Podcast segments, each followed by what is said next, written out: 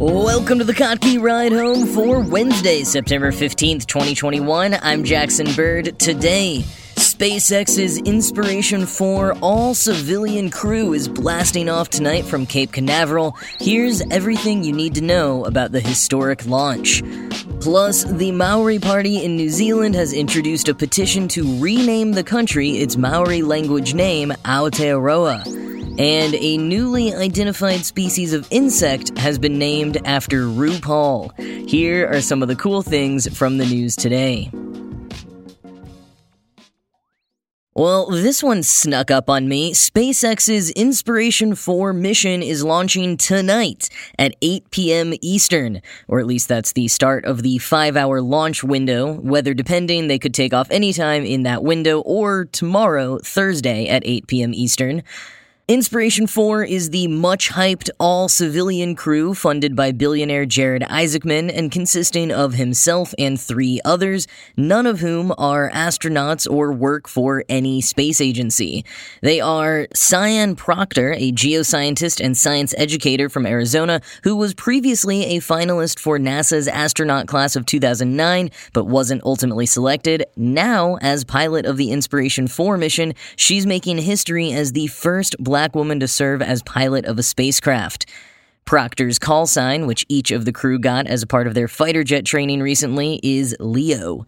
Christopher Sembroski, call sign Hanks, is a data engineer at Lockheed Martin in Washington who once worked as a counselor at Space Camp.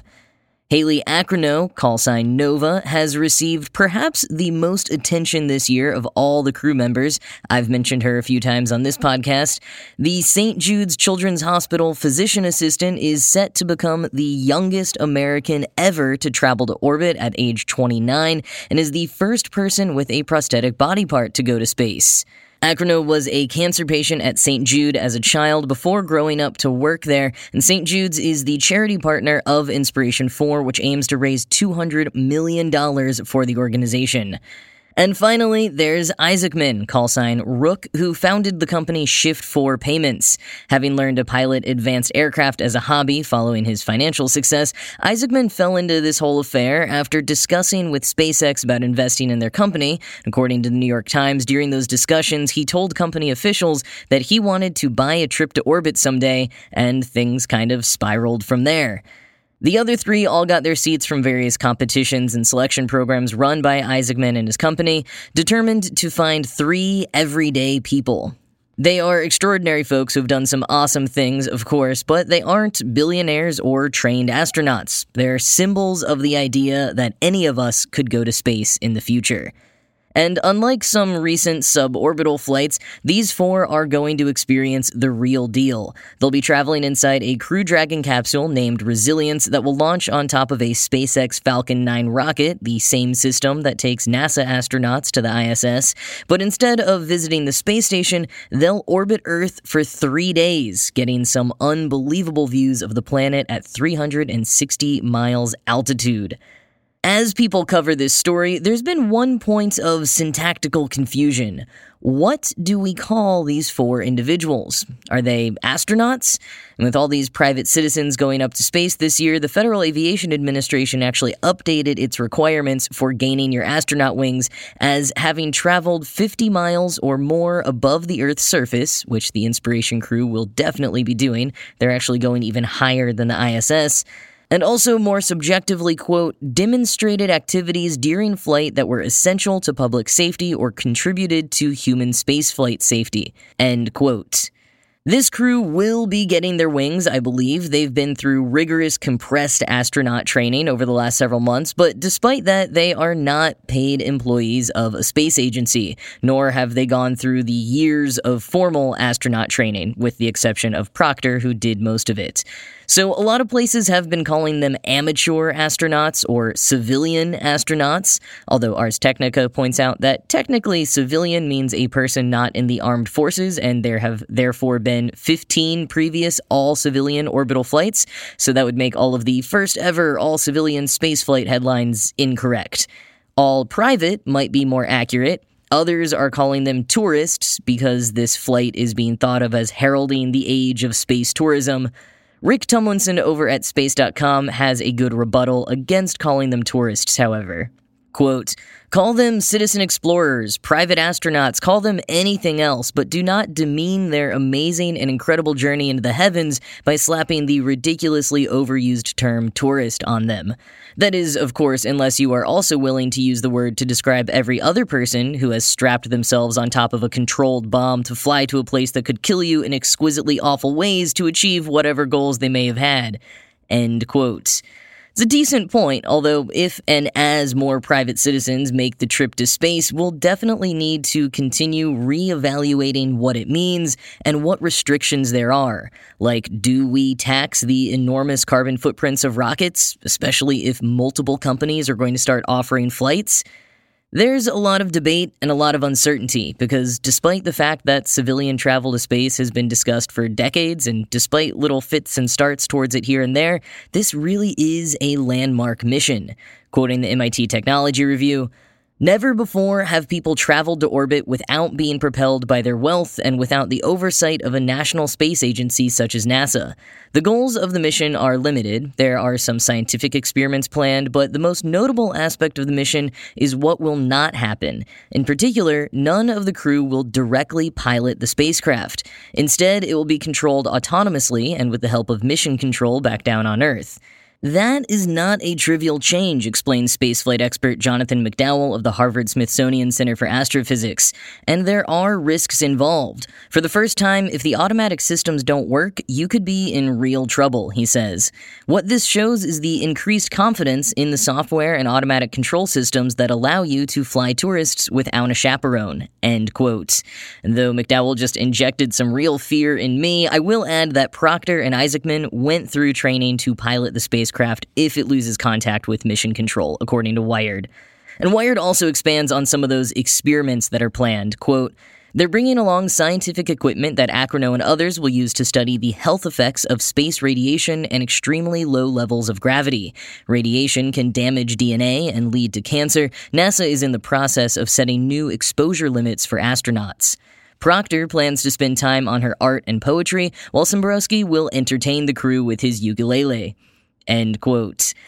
Might sound a little blase at first blush, but the MIT Tech Review reminds us of NASA's spaceflight participant program in the 80s. Tragically ended after the death of the first ever program participant in the Challenger explosion, the program was started in part to get better communicators and artists into space who could express the true wonders of the experience to people back on Earth.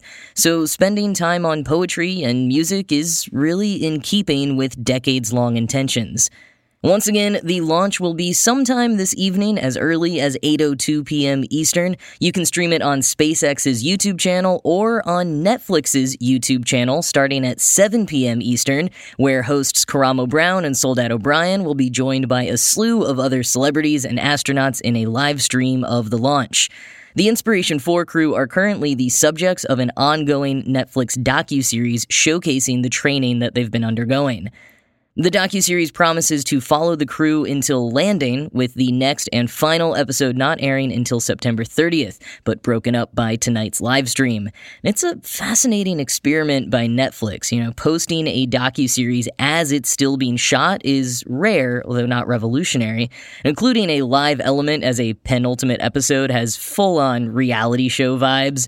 But when the subject of the show is the world's first ever fully private spaceflight, and your carefully orchestrated livestream depends on the precarious performance of a rocket launch, well, let's just say they finally got my attention for this show.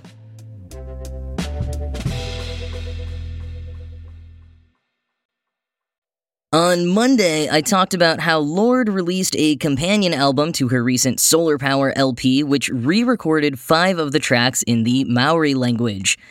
Well, another interesting Maori language related development this week is that the Maori Party in New Zealand have started a petition to change the official name of the country from New Zealand to Aotearoa, which is its official name in the Maori language. The petition also calls for all towns, cities, and place names to be restored to their Maori names. The United Nations Declaration on the Rights of Indigenous Peoples, approved by New Zealand in 2007, does state that Indigenous peoples have the right to, quote, designate and retain their own names for communities, places, and persons, end quote. And as a comparison, places like Wales and Ireland have bilingual street signs in English and in Welsh and Irish, respectively, as a legal requirement. Many places in Ireland only have Irish language signs since Irish is the first official language of the country. And the point of bilingual or multilingual signs is to recognize, preserve, and promote language and culture. The Maori Party is asking for more than bilingual street signs, though, which I should note are mostly absent in New Zealand, although allegedly might be coming soon. Quoting CNN, it's well past time that Te Reo Maori was restored to its rightful place as the first and official language of this country. We are a Polynesian country. We are Aotearoa, reads the statement, which calls for the renaming process to be completed by 2026. Tangata Whenua are sick to death of our ancestral names being mangled, bastardized, and ignored. It's the 21st century. This must change, it reads.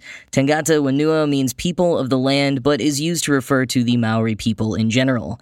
Fluency in the Maori language fell from 90% in 1910 to 26% in 1950, according to the statement. In only 40 years, the Crown managed to successfully strip us of our language, and we are still feeling the impacts of this today, said the party. Today, only 3% of people living in the country can speak the language, it added. End quote. Maori columnist and senior lecturer at the University of Otago, Morgan Godfery, wrote about the potential name change last month in The Guardian, explaining that one ploy being tried by the niche far right opposition party is to shed doubt on the authenticity of the name's origin. Apparently, some point to historical records that indicate Aotearoa might have been invented by historians in the 19th century, the kind of mythologizing of the past that was rampant in that era. But there are some records of the name being used in Maori language newspapers and manuscripts a few decades before the historian and politician William Pember Reeves allegedly invented it. Quoting Godfery, the counterargument to this charge is obvious and worth stating for the record. All names are inventions. When the Dutchman Abel Tasman, who spent less than a week in Aotearoa, christened the country for Europe, he was also inventing a new name in New Zealand, a borrowing from his native Holland. And Godfery continues later in the piece, quote, as historian Rawiri Taonui rightly argues, Aotearoa did not emerge out of the ether, or indeed out of the mind of a 19th century gentleman. Instead, it finds its source in Maori oral histories. Taonui, who is an expert in Maori oral history, cites 30 to 40 examples between 1846 and 1861. The origins of those oral histories, handed down generation to generation, are likely much older. But this leaves one question unanswered. Doesn't even matter if there is historical precedent for Aotearoa? Of course not. The early European explorers understood the power of naming, hence their international effort to remake the world in the English language. Maori understand the same imperative, and enough Maori accept Aotearoa as the name for New Zealand that its historic fidelity no longer matters. End quote.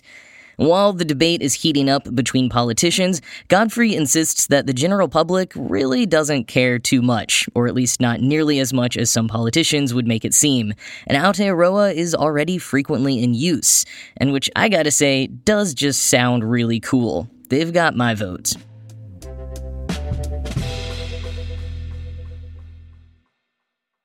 RuPaul's cultural impact has officially extended to the world of insects. A newly identified species of soldier fly has officially been dubbed Opaluma RuPaul. Quoting The Guardian, the RuPaul fly is part of a new Australian genus named Opaluma, from the Latin words for opal and thorn, because they look like little gems buzzing around the forest floor and have a distinctive thorn tucked under their abdomen. End quote. Dr. Brian Lessard, who named Opaluma RuPaul, said that naming this particular soldier fly after the drag star was, quote, an obvious decision. I was watching a lot of RuPaul's drag race while examining the species, and I know it would challenge RuPaul on the runway serving fierce looks. It has a costume of shiny metallic rainbow colors and it has legs for days. I think once Ru sees the fly, she'll realize it's quite fierce and hopefully appreciate the name. End quote. Opaluma rupaul is hardly the first insect species to be given a creative pop culture referencing name. Ten years ago, Dr. Lessard named a horsefly Scaptia beyonceae. And included in the lineup of 150 new species named in the last year by Australia's Governmental Science Research Agency, CSIRO, alongside Opaluma rupaul, are three beetles named after Pokemon. Binburrum articuno, Binburrum zapdos, and Binburrum moltres. I don't know which is harder to pronounce, these Latin names or the Pokemon. There's also a Cycad boring weevil named in honor of a creature with similar characteristics from Digimon, Demyrsus digimon. Naming new species after characters or people from pop culture always brings criticism from fellow scientists and the public alike, but Lessard insists that the names help raise awareness about the species and about a field of science that the public is often uninterested in or unaware of. I mean, I probably wouldn't be talking about this new soldier fly species if it weren't for the name. And in particular, Lessard and CSIRO point out that many of these soldier flies are from areas impacted by bushfires and are often forgotten in recovery efforts. But says Lessard, quote, Soldier flies are valuable in the ecosystem. The larvae recycle nutrients from dead plants and animals, while adults are pollinators of some of Australian plants. End quote. Soldier flies and other insects are a crucial part of Australia's biodiversity, and a few of the newly identified species on this list have officially been recognized as endangered species. Lessard says that official designation, quote, allows citizen scientists, conservation scientists, and even policymakers to go out there and protect them so that we can enjoy them for future generations. We don't want endangered species to sashay away into extinction, end quote.